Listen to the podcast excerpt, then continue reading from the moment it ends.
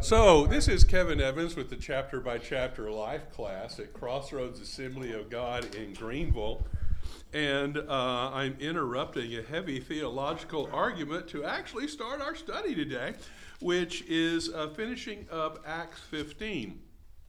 And it's been a couple of weeks since we have uh, met together, and I am, well, they tell me that we finished somewhere around verse 35 in chapter 15.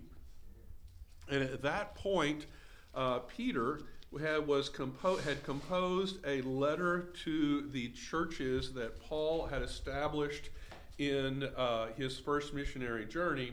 And basically, the church has made a ruling that um, uh, you don't have to be circumcised and adapt uh, Hebrew custom in order to become a Christian. So we have all of these Hellenistic uh, Christians who do not have a Jewish background that were being uh, held to this higher Jewish standard in order to be part of their church. And their church was imposing these extra uh, hoops to jump over in order for them to be saved, in order for them to have salvation. And so um, we got we get this official ruling that uh, that is not what salvation is. You just believe on the Lord Jesus Christ, which is plain and simple, and that is what Paul is actually going to say in the next chapter to somebody else. To the point that it is so simple that it's actually a little bit controversial, and uh, we, as good debating Christians, have found all kinds of reasons to fight over it and form competing denominations over that particular verse. Anyway, that's where we are. So let's finish up verse uh, chapter 15, and then we will jump into chapter 16.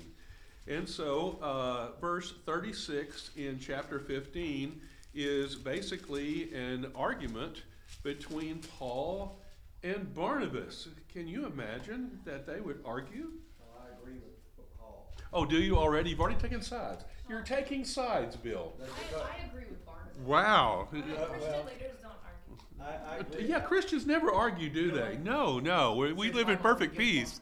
If you go back and, if you go back and li- look, he abandoned them both during the middle of Hey, the ministry. hey, I know, Bill. Let's let's read the, the, the verse first, and then we'll could argue about it. How about Well, that? Let's do that. heard. Thank you. Okay, verse 36. Sometime later, Paul said to Barnabas, Let us go back and visit the brothers in, in, in the towns where we preached, and the word of the Lord, and see how they are doing. Barnabas wanted to take John, also called Mark, with them, uh, who was his cousin. I added that part because it's somewhere else. But Paul did not think it wise to take him because he had deserted them in Pamphylia and had continued with and not continued with them in the work. And they had such a sharp disagreement that they parted company. Barnabas took Mark and sailed for Cyprus. And Paul chose Silas and left, commended by the brothers to the grace of the Lord. And he went through Syria and Cilicia, strengthening the churches. Notice that Barnabas takes his nephew, cousin, whatever, and he goes to the same, he begins the same journey that Paul did in his first journey and is basically following the same series of route, as near as we can tell. And Paul goes the other direction and, and basically does that same route, but backwards. So they're both visiting, we assume, the same churches that they established the first time around, but they're not doing it together. Mm-hmm. We've got two different groups of missionaries But wandering Paul through. went with the grace of God. Oh, oh, so so Paul must have been right. So Barnabas was wrong and did not go in the grace of God. Is what you're suggesting? They didn't, Maybe he, ne- maybe he needed more grace because he'd been so harsh. It's also written by Luke, who was probably pro Paul. An excellent point. Wow, all this bias in here. but I do agree with, with Paul, if you're in the middle of a ministry, especially in that day and time, and someone just abandons you in the middle of the ministry and takes off wherever he took off to, Lord only knows where, then why would you want to take him again? I mean, how could you trust him? Maybe he was having a crisis of faith. Maybe he was 14. 14 year olds are stupid. You know what? I, with that saying, if we do that to everybody who makes a mi- mistake in ministry, we're not in anybody's in ministry at all. Ooh, preach it. I mean, you know, I- I'm not saying, oh, good for John Mark to leave.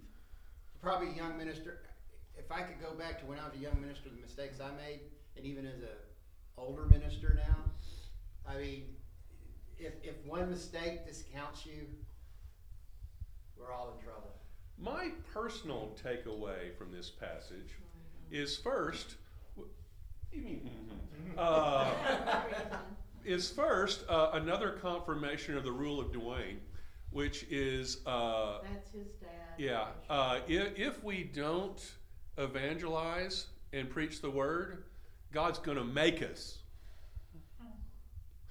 Because, and, and he, when I was a kid, I've told this story before, I grew up in Henderson, Texas, which had this enormous Southern Baptist church presence. And of course, Southern Baptists, as Southern Baptists do, built an enormous building because they want to get every last soul they can in the same building at the same time in front of the same preacher.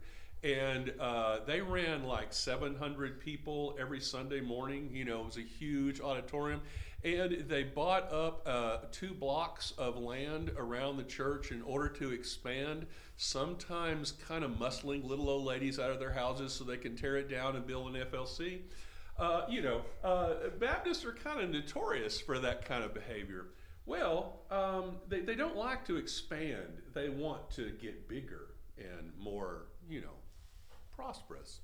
Well, it turns when you have a church that large, you have multiple ordained ministers working there, and then those ordained ministers start flexing their muscles against each other, and then somebody has a fight over something, and then uh, somebody gets fired, and when that guy fires, he throws a big wall hissy fit, and he invites all of his people over to his house, and they have a big church split, and they go to the other side of church, and they form Southside Baptist Church. No, not second. That's something different. Southside Baptist Church. And uh, guess what? Uh, 10 years later, the same thing happens again, and it forms Eastside Baptist Church. And then 10 years later, I'm not joking. Oh, what do you think's coming next? No, it's Trinity, Trinity Baptist Church. So in Henderson, Texas, yes, this is recorded. There is First Baptist, there is East Side and North Side and Trinity. Eh, wait, did I get that wrong? Uh, yeah, I, I'm, I'm getting them mixed up. Anyway, uh, there are five enormous Southern Baptist churches, and then there are a few other denominations that are represented by rather small congregations. It is dominant Southern Baptist in this town. Um, could one church have done that? Does one church have that kind of reach? Maybe in Korea. You know, uh, I think if we don't if we don't send out missionaries, then God's just going to make us fight each other and make those missionaries happen anyway. And guess what? It's it's happening right here too. Paul and Barnabas, you know, are in a position where they can both split up, take on an extra partner, train another evangelist. And now we've got two very effective evangelistic groups rather than one, and we're doing twice the the, the product productivity, right? Well, if they don't split up, then then we're actually hurting the ministry, right? Well, you know what? Yes, We need but- a really good church split around here then, Well, don't we? Yes, yes. I, please go tell the pastor I'm preaching. You Church preach- split. Preach it, brother. Yes, absolutely. Really- Oh my word. Oh, we need another one. It's time. It's funny you brought up. There's actually a YouTube channel called The Church Split. Um, I, I've never watched that. Pastor, I've never watched that. Okay, so I, I don't think it's a comment on Paul or Barnabas. No, no, excuse me. I don't think it's a call. It, it, it- I don't think God is taking one of their sides. Uh, I think uh, God uses their personalities to his best interest. And I, you know, when you read Paul, he he writes like a lawyer. Uh, he's an attorney. He is definitive. He's aggressive, and he is the boss. And I imagine when he gets in a council meeting, sometimes he might be hard to work with because he's always right. Can you imagine somebody who is convinced that they're always right? Anyway, uh, But And Barnabas seems to be a very uh, passive, loving type B personality. At least that's the way Good I see him. cop. Good cop, bad cop. kind Yeah. thing. And, and I think both of them are very effective with you know certain groups depending on what they're doing, and uh, you know evidently God thought they would be better off apart than together, at least more effectively. Well, I so. would see where Paul would overshadow Barnab- Barnabas in a lot of ways, and they could go and minister to different types of people. And based on the scripture in his first journey, when his, the name Paul shifts to the beginning of the two, first it was Barnabas and Paul, and then it was Paul and Barnabas once they hit the road. Uh, that that tells me something too. Paul would come in and be really mean to the people and get them and realizing how much sinners and horrible they were. And Barnabas would follow up and, and That and wouldn't be a bad them. routine, yeah. And nurture yeah. them. Okay. Uh, so I think what it is basically is doing is showing us the personalities of the people The involved, and that's the best. that Barnabas had a successful ministry even after this. The church fathers. But I would- church fathers, though. Yeah. One of these- one of these, Well, I mean, the, the, by, by the writings, they said Barnabas went on to Antioch ah. and had a very Yeah, successful- uh, church history and all yeah, that. church history yeah. was that Can I Barnabas. just say something that's bothering me? Okay. Sometimes church splits are really, really bad, and there's a wolf that's out Oh, there yeah. that's gonna like also continue being a wolf. I, I just had to say that out loud because it was I don't think they're bothering me. good. No, no, no. I don't. I don't. I don't think they're necessary. But I think that we are human beings. Human beings, particularly those that really engage their own freedom, do stupid things. Sure. and there's there's uh, con- you know ramifications to those stupid things, and I thank God, in His wisdom and in His omnipotent power, and from His non-temporal perspective, uses all of our stupidity for His gain. Well, when He, you have, he finds that silver lining in that horrible situation, and in Even though the end, bad, might even though it's bad, Side Baptist church, someone came to know something good comes out of it in the end. By You know. way, I I looked guess it I'm talking about like the cult leader that's like splitting from from following Jesus, you know. Uh, no, that's not what I'm talking about. Yeah, that's not what That's something a little different, a little more complicated. Okay, yeah, I- was back was- in the corner? I was, I was curious, so I looked up churches in Henderson, Texas. Uh-huh. There are non-Baptist churches in Henderson, Texas right now. Oh, there are nine now. Well, I, I left a few years ago. To Well, be yeah, I'm fair, just letting you know. Yeah, so of splitting. there are probably still splits off of First Baptist Church if the history could, still carries itself out. well, here, you know, here's the sad thing, I, I, Moving further. I've seen, I, I've had, I've had to go in with the superintendent and close down a church before because of, you know, the trouble that someone caused in the church, it actually closed the church down, so that's, It does happen. yeah. And it, uh, the woman that did it had a reputation at every church she went to as a, would cause problems in the church, major problems. Wouldn't you kick her out, not close the church down? It was, Shut pa- it down. was the pastor's mother. Well, that's when you pray for that. Fire the pastor, fire a different pastor. Take her, Lord. And I Take did her, ask Lord, the take pastor straight to, to his face, I said, are you gonna let us destroy what, what we're trying to put together here? He said, well, it's my mother. Oh my goodness, that's hilarious. That's why I wouldn't let my That's mother when you go to my pray for church. God to take her. She had a reputation in so I many wouldn't let my ways. mother come to my church. told I want I want to apologize to the internet for everything that was just said in the last 15 minutes. Don't believe any of it. They aren't as bad as they sound. Okay. No, that really was the truth. She was on. She is the preacher's wife of every preacher. I What- mean, what? You, s- Huh? you What? said there were like all these churches they had to split. Surely she didn't split every single one of them. No, that's two different. I think you're two different stories there, sweetie. Okay, so are we ready for chapter 16? Yeah. Yeah, it's got her. Okay, so chapter 16 basically uh, records Paul's second missionary journey. And um, I had one commentator who was very convinced that this took place roughly a year after the first journey. And then I've got another commentator named Barclay that I use a lot who's convinced that it was five years after the first one. I have no idea where he comes up with that number. Uh, five years seems long for me, but you know, We'll just split the difference. I'm writing a screenplay in my head, so you know I don't know how how, how actual you know uh, how much you can depend upon that. In any case, sometime later, as Luke said, uh, they decide that they're going to go on this trip, and Paul has teamed up with Silas, who was uh, one of those Greeks uh, from um, that his church, and he's already been mentioned earlier in the scripture. So he has been an active Christian, and he is of a Greek background. And then we've got Paul. Wait, am I lying? I'm lying, aren't I? Why are you lying? Silas is Jewish. With a Greek father. No, that's Timothy. Uh, I'm confusing my people.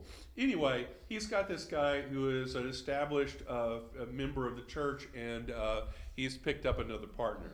And so Barnabas has gone on his way, going the other the, the, the first route through the, the, the, the circuit through the churches. Paul's going backwards through Lystra. Now, Lystra is where, if you'll recall, uh, they wanted to worship he and Barnabas as Hermes and Zeus and offer uh, a, a, a, a sacrifice to them. And when they refused to admit that they were Hermes and Zeus, they decided to stone them instead. So Lystra, I'm sure, does not have any, you know, fond memories with Paul. I mean, you know, I, I'm sure he remembers this town very, very well. Uh, so, so he comes back into Lystra and preaches because they have this established church there. And I would have to say that having gone through what they did the first time, that he would have something of a reputation among those people as well. So they know him and they understand the sacrifices he's made for them. And he gets there and um, he meets a young disciple named Timothy, uh, who is half Jewish. His mother's Jewish. And his father is Greek, and that is all we get. So there's no description of his father being a Greek believer. There's nothing uh, of the sort. So we have to assume that he is um, uh, Greek in his religious background as well. So, But she is considered a devout woman. well, it says she's a Jewish and a believer. So the brothers at Lystra and Iconia spoke well of Timothy, and Paul wanted to take him along on the journey. So he's going to take on another kid. He's just not going to take Barnabas' kid because, you know, he, he failed him and all. So, uh, oh, wait, what's Paul doing as he goes through these churches? He's delivering a letter from Peter, and he's reading that letter publicly in every one of the churches that he uh, uh, goes to, we assume. And what does that letter say? It says, You don't have to be circumcised in order to be a Christian. We have made this decision. Uh, that's, that's a Hebrew thing. It has nothing to do with believing in Jesus Christ. All you have to do is, is, is believe in Jesus Christ. So why is he- There's even not a lot of talk of repentance. It's just believe in Jesus Christ. So why is And what does Paul do with Timothy when he takes him on?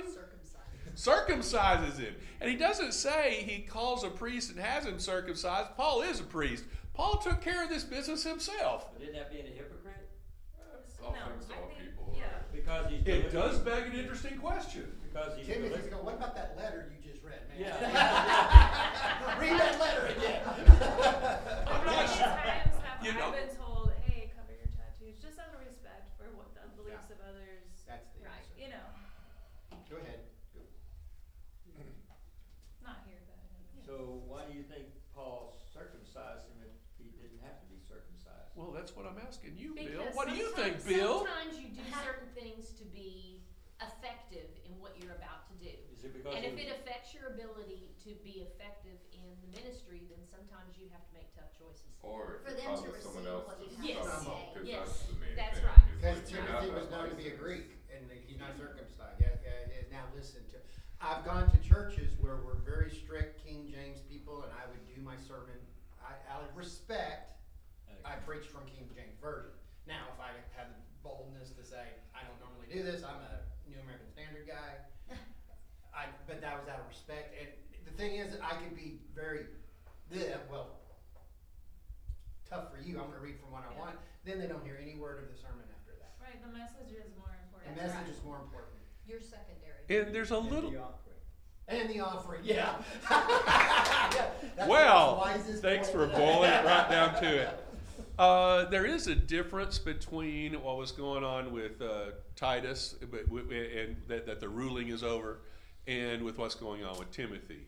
Uh, what uh, the, the, the Greek believers were being told was that to accept Christ as your personal Lord and Savior and be a Christian and go to heaven, you have to become a Jew first. And to become a Jew, you have to jump over all of these hurdles, and one of those hurdles is circumcision. That's the most obvious one. Now, so that's that's black. That that's significant. That that that that's changing. That that uh, the the message of Christ. It is overlaying these extra standards that aren't there, and it's it's hypocritical. It's heresy. I, I've got all kinds of words I can call that. And they needed to address this. It was very important that they address exactly what Christianity was and what salvation was. So why did Paul do what he did? So why did Paul do what he did? Because Paul wanted a bigger offering. Because Paul wanted to get along, because Paul wanted to avoid the argument. Because he's reading this letter saying that you, you're still going to heaven if you don't get circumcised, but he's dealing with Jews. He's traveling with someone who's supposed to be a Jew, but actually he is a Jew because he's the son of a Jewish woman legally, but because he was not circumcised legally, he is uh, A oh, Gentile. no, it's worse than that. He's apostate according to Hebrew uh, law, and so he's not allowed in the synagogue because he's not. He is a Jew and not circumcised. Now, if he was a Greek and uncircumcised, we can invite him in as an outsider to watch, and we have a place where he can stand in the synagogue. But being who he was, uh, mixed and uncircumcised, he's not allowed in the synagogue. He's being mentored to lead, right? Yes. So. So so he has so Paul is basically avoiding the big long argument that he would have to go through in every church that he goes through, and he talks Timothy into allowing him to circumcise him. It also tests his commitment. That's commitment. Yeah, that's That's total commitment. Yeah. That's dedication. And, and see, this would maybe work out better than Bar, you know, the one that went with Barnabas. We're gonna test this right up front. John Mark didn't have to do this. But, but, but Paul goes on to say, I become all things to all people. Yeah. Also, all things are lawful, but not all things Things are right. Yeah, you know, but I mean, it's, I've been to churches where I found out any preacher, or anybody on staff has to wear a suit and tie. Guess what I do when I get speak there? Yeah, we- we- I wear a suit and tie. If the, if the, if it's, this is acceptable, this is the way I'm gonna go. But it, it, cause then it becomes about the argument. The argument becomes the, the, the, the central port of that, so you just say, you know, like, if you worded it best, I just wanna avoid the argument and preach the gospel. And we know Timothy became really strong in God through all, all of it. I'm just sorry, it's just a, wow. Yeah, he became strong in God, all right. Yeah. He, he could resist both things then for after that. Dedication. Dedication. Okay, so the churches were strengthened in the faith and grew daily in number. Did I read all through that? Yes. They traveled down the town, delivered decisions reached by the apostles. Okay. Uh, verse 6. Paul and his companions traveled throughout the region of Phrygia and Galatia. So Phrygia is this, and Galatia are these big regional areas. So he's kind of going northwest. And having been kept by the Holy Spirit from preaching the word in the province of Asia, when they came to the border of Mysia, they tried to enter Bithynia, but the Spirit of Jesus would not allow them to. So they passed by Mysia and went down to Troas. During the night, Paul had a vision of a man of Macedonia standing and begging him, Come over to Macedonia and help us. And after Paul had seen the vision, we got ready at once to leave for Macedonia, including that God had called us to preach the gospel to them. Good cookie. Why do you think God kept them from going into the province of Asia? Why do you think? Communism. Is that what it was? Yes. Those dang commies. Um, I don't know. You would think that God would want the word to go everywhere, and He told Paul to go preach to the, you know, Judea and the world and to go everywhere. So why would he say not here, not now? Only he knows. Only he knows. And I don't think, and, and I think God can close a door just as easily as he can open one. There might have been someone else he was sending, but he also knew the time was right for Macedonia, for anyone to go there, but, you know. I think it still happens. Um, Yes. I uh, I uh, have a relative who's a missionary to Germany, and uh, in my opinion, as he was preparing for his ministry, I think he cut some corners. We won't go into all the details. And then he started raising money to go over to Germany, and he gets there, and he's there like a week, and they kick him out and send him back to the United States because he didn't have all his paperwork in order. Don't remember all the details. And then he's raising money again to go back to Germany, and so he hits all the relatives a second time around, and uh, we send him over to Germany, and he's there a little bit longer this time. But before he can really gets established, he runs out of his visa. He can't visa can't get reestablished, and they they kick him back again. And uh, he's saying it's just really, really hard to get into this part of what used to be East Germany and yada, yada, yada, yada. And then I started speaking to an Assembly of God minister who literally had a, a, a ministry within about 100 miles of where Judy's relative was. And um, I said, I understand it's really hard to get into East Germany. He goes, No, I haven't had any problem with my visas at all. All this, way, you know, because he he went through an established church and he did all of his homework and he got everything in order before he went over there and then we only paid for it once and he was there a year before he came home i think maybe god doesn't bless every little idea that you have maybe you need to follow god's guidance a little closer you know Instead I of think- getting his blessing I think- your, your program. And I think if you're running your program and the doors keep getting slammed in your face, you might want to pay a little more attention to that. Maybe there's a reason the doors are getting slammed in your face. I notice that when I'm teaching, I'll, I'll come across something that really strikes me. And before I get to it, Bill will bring it up, and I feel like that's a confirmation. And then we get back into church, and the pastor preaches on exactly the same thing. Have you noticed that? At that point, Bill and I are both thinking, yeah, we probably should study this a little closer. I think this is important. You know, that's confirmation, is what they call that. Well, I think it goes the other way too. And I think God can say no. Can I Yeah. a theory or perspective? Hit on me. This? I mean, because like that's that's kind of a big thing, right? We're forbidden by the Holy Ghost to preach the word in Asia, but you know, it talks about in the Old Testament, like the fullness of wrath of the Amorites, right? Like they had to go through this period of sin almost so that they could be known or identified that they need a savior. You know, in Romans it talks about someone caught in sin. It says turn them over to Satan for the destruction of their flesh, so the spirit can be saved on the day of the Lord. And I think that like hitting bottom, right? You know, people who are stuck in sin need to go through this process of getting to the point of understanding that they need a savior. And that, maybe that could have been what was going on there. They still had to go through some things before they were ready to receive the word. I find that idea very uncomfortable, I admit. However, I don't think you're necessarily wrong. Hmm. Not at all. Now, Asia, is Asia part of Africa or? Uh, he, he's referring to Asia Minor, which is actually now uh, uh, uh, The uh, Middle East. Yeah. it's Jor- Jordan, I think. Jordan. And Uh, David living to go finish my point. David Livingstone wanted to go to China. God sent him to Africa. William Carey prepared to go to Polynesia. God sent him to India. Uh, Ad- Adoniram Judson, I don't know him, went to India, and then God took him to Burma, where he his ministry actually took off.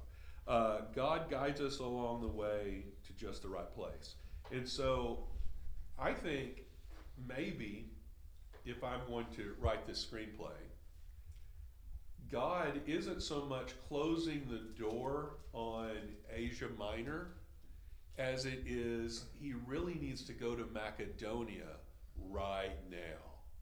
And I don't know why an angel didn't say, go that way, you know, rather than have all these circumstances and have the Holy Spirit shut down all these di- two different plans uh, and then give him the dream. I, that's God's business. It could have been a little simpler, I think. Searching for God, though, right? We're supposed to I- search I for guess him so. and pursue him. So like, no's still put us. But, the but, but Paul, being the pig headed master of his faith that he is, and I completely understand that, by the way.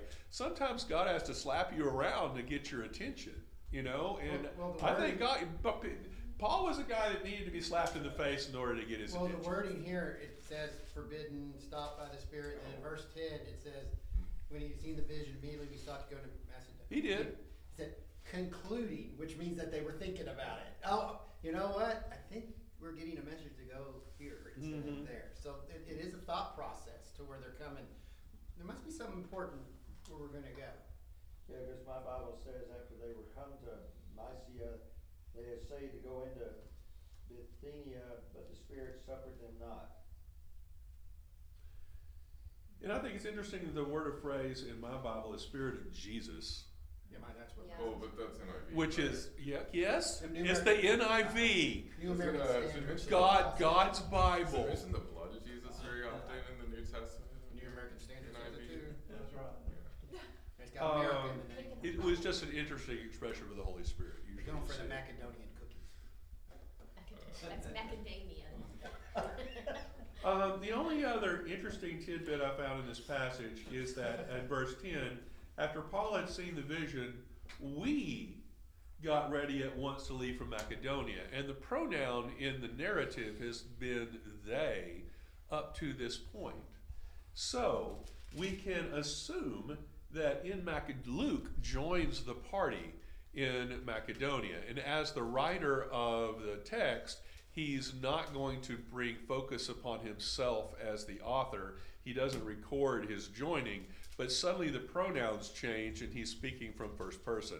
So I think that's where he joined. So when Paul picks up when he picks up Timothy, he also picks up a personal doctor. Well, he did a surgery. Probably a doctor. Well, I, I just think I just think that was interesting. I don't think that Luke is serving Paul as a doctor. I think he is uh, going to preach. He. Uh, you think they could have left that to him rather than Paul, but it says Paul did it. Yeah, I, I'm sure he has performed a brie or bris or two, whatever that's called. Anyway, um, so so we have Pa- Paul, but but I'm wondering if Luke didn't also serve as. Of course, he served as camp doctor. If these are the people that he's he's preaching with, Are you sure Luke joined them?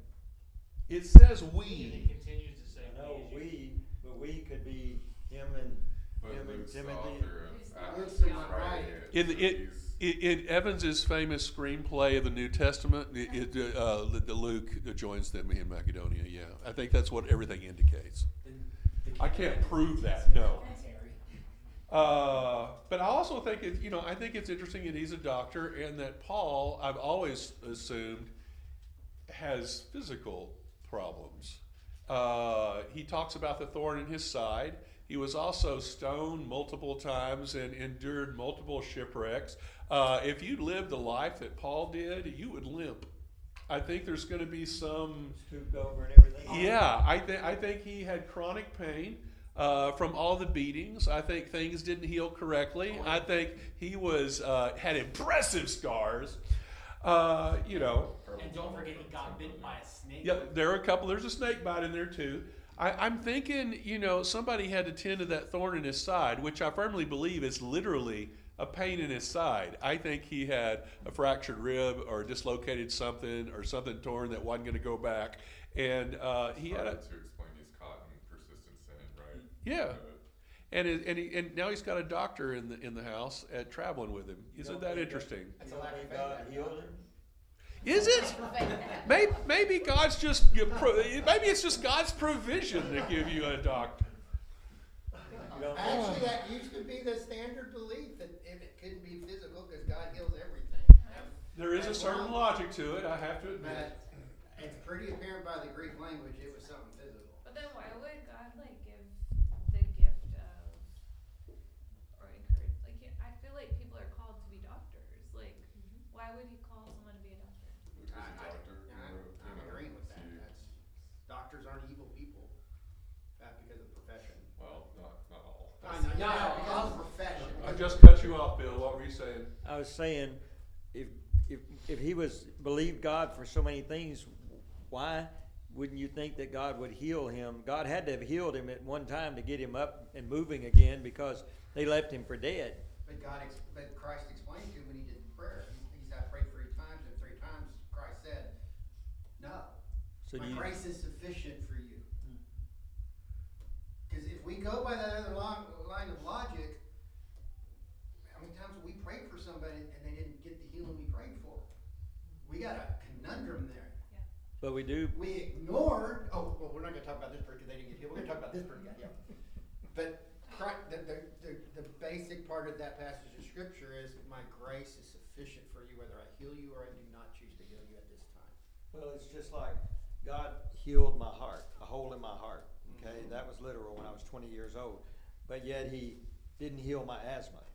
And I never understood that. Of course, we had a man in church that said it's because it, what, that, what, that couldn't happen. You know, he, he was, he was very hard Yeah. We, we cause a lot of problems sometimes with this.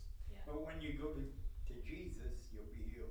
Well, the thing is, I saw the hole in my heart. we literally- Wi- wi- you know, and then when they did the final test, there was no hole in my heart. So I mean, that told me that God healed it, but He didn't take away my asthma. So you know, I His grace is sufficient. Yeah. I've experienced healing in some areas and not Yeah. areas, but I can get up and lead worship and not be in pain, and then sit down and But- like it hits me. And I've, Yeah. I've mentioned this before, and I mentioned it again, I, a while back, I told, when I used to preach on this, I said, I do not believe in divine healing.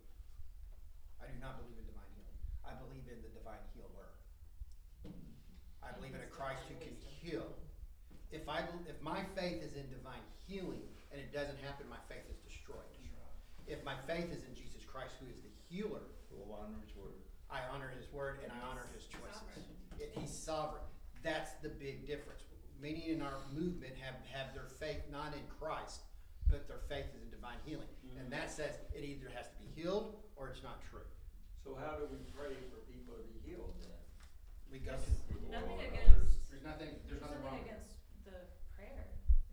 But we said, Pray, remember, pray in the spirit and it's the perfect will of God. He Yeah. said it, I don't think people heard said, there is healing. Sometimes it's the ultimate healing when you go on to be with Christ. Mm-hmm. That's divine healing. Will you pray not my will, but your will be done? Whatever that is. Wait, what's wrong? Ken? What's wrong? I respectfully request that you never pray for me to die. I just want to make that very You were clear. worried. I just- I- Because I, I, I, But to die is gain. There we go. so said Paul. I don't agree with Paul in this particular issue. Happy for the body to be present with the Lord. That's right. Well, yes, I, if, if God wants me, He can take me, but don't pray for me to die. Have I done that? Okay. You know, We, have we the would other never pray for of you to die. We would pray for God to have His will. Whatever Don't pray for me to die. I, I was very specific. Okay, yes? Where the lady said, through my wife, because she'll never speak to me, in an African culture, a woman will speak with a woman, but not with a man who's Okay. already involved. And she told my wife, you tell your husband never to call me back from the dead again. That's just the other side of it, I'm just saying. Again. Yeah, I, Again. Okay. I still don't get why we talk about, ra- if anybody raises me from the dead in here, I'm mad at you. I make it to heaven, let, leave me there. Yeah, yeah, well, I mean, well, And that's how she felt. Yeah, that, that, there's an obsession with, we need to pray for the dead to be raised. Why? Why would we? If they're a Christian. Right. They made it happen. Well, they're, they're following the example of Jesus. He raised the dead. And that's to prove in ministry to show he was the Messiah. Yeah. Bill, if I die tomorrow and I make it to heaven, well, I think I will. Leave me alone. Leave me alone. All right? I'm on streets of gold. I'm with my family that's gone before me. I'm in the presence of Jesus. I'm okay with that. Amen. It goes back to how we view death is how we approach life. If we fear death, we fear life. Oh, boy. Okay. When you fear life, Kevin. I was afraid I wouldn't have enough material. Not quite to Is verse that right, 11. Andrew? Wait, what? Isn't that right? Just say I'm right. I know, I need to know the context. What are you talking about? So, That's why I don't sign contracts unless I read. I've got five minutes with the music and another five minutes with everyone else. So Luke didn't stay Um, with them. Well, in- in unless Bill says something. What was that? I said Luke didn't stay long with them. What are you talking about? Well, because Paul and Silas left to go to Europe. Yeah? And it's just Paul and Silas, so Luke. It didn't say it was just Paul and Silas. They were the ones preaching, but they had an entourage following behind them, and evidently Luke was in there. No, mine, mine has a note on the side that says Paul and Silas entered Europe. You and your Bible. Uh, verse 11. From Troas, which is, which is on the coast of Asia Minor, we put out to sea and sailed straight for Samothrace, and the next day on to Neapolis. So if you have, I have a little map in my Bible here, and Samothrace is almost straight north, and from what I could tell in the original language, when Luke says straight, he means they had a straight wind. They did not have to guide the boat. There was no tacking involved. And they made short time of going straight to Europe, which is where Samothrace is. That was the It- name of the winds, like the there was the straits, Yes. the straits wind. And so he zips straight there. And then the next day they they travel the what 30 miles onto Neapolis. From there they travel to Philippi, a Roman colony in the leading city of the district of Macedonia, and we stayed there several days. And uh, Macedonia is part of Greece, and uh, Philip uh, of Macedonia was Alexandria, Alexander the Great's father, and so on. So we are in the heart of Greek country, and uh, Philippi is a Roman city that they established after the Romans kind of took over for the Greeks. And the music people leave. I'm going to finish up this section down to verse 15, and we'll pick up at 16 next time.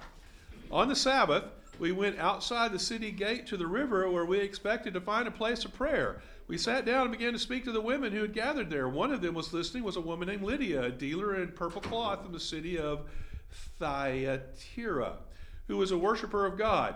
The Lord opened her heart to respond to Paul's message, and when she and the members of her household were baptized, she invited them to her home. And if you consider me to be a believer in the Lord, he said, come and stay in my house, and she persuaded us. So, uh, on the Sabbath, what what uh, Paul was inclined to do was to go to the synagogue and preach at the synagogue because, as a rabbi, he had that right. However, they're in a Greek city, and evidently there are less than ten Jewish men in this whole city, which is what the minimal requirement to establish a synagogue, and they don't have one. And it is according to Jewish tradition, when you don't have a synagogue, you go to a place of prayer. You find a spot somewhere that everybody gathers on the Sabbath, and they basically go through the same rituals that you go through in, in a synagogue. And so he goes outside the city and finds a creek because it's always by water, and he finds the place of prayer outside of Philippi where there are probably less than 10 people, 15 maybe. They have to be 10 men. So factoring in women and children, there could be as many as 25 people there and still not have a synagogue. Uh, so he preaches to this gathering of non synagogue people, and one of those is a Greek named Lydia, who is a dealer in purple, and uh, she converts, becomes baptized, and invites Paul to stay with her. Yeah, yeah, she was, well, mine has a note, she was women's l- liberality and, uh, What? women's liberality. She was, she was, uh, you know, because most time a man would say, come and stay, but she was, I guess, more. Evidently, she was the head of her household, huh? She was more of a liberal woman. And if you notice, the people he sat down to, to teach were women and not men. We don't know that. Uh-huh, it says in, Okay. and it says, and on the Sabbath we went to the city by the river where prayer was wont to be made, and we sat down and spake unto the women which resorted there, thither. Okay, fair enough.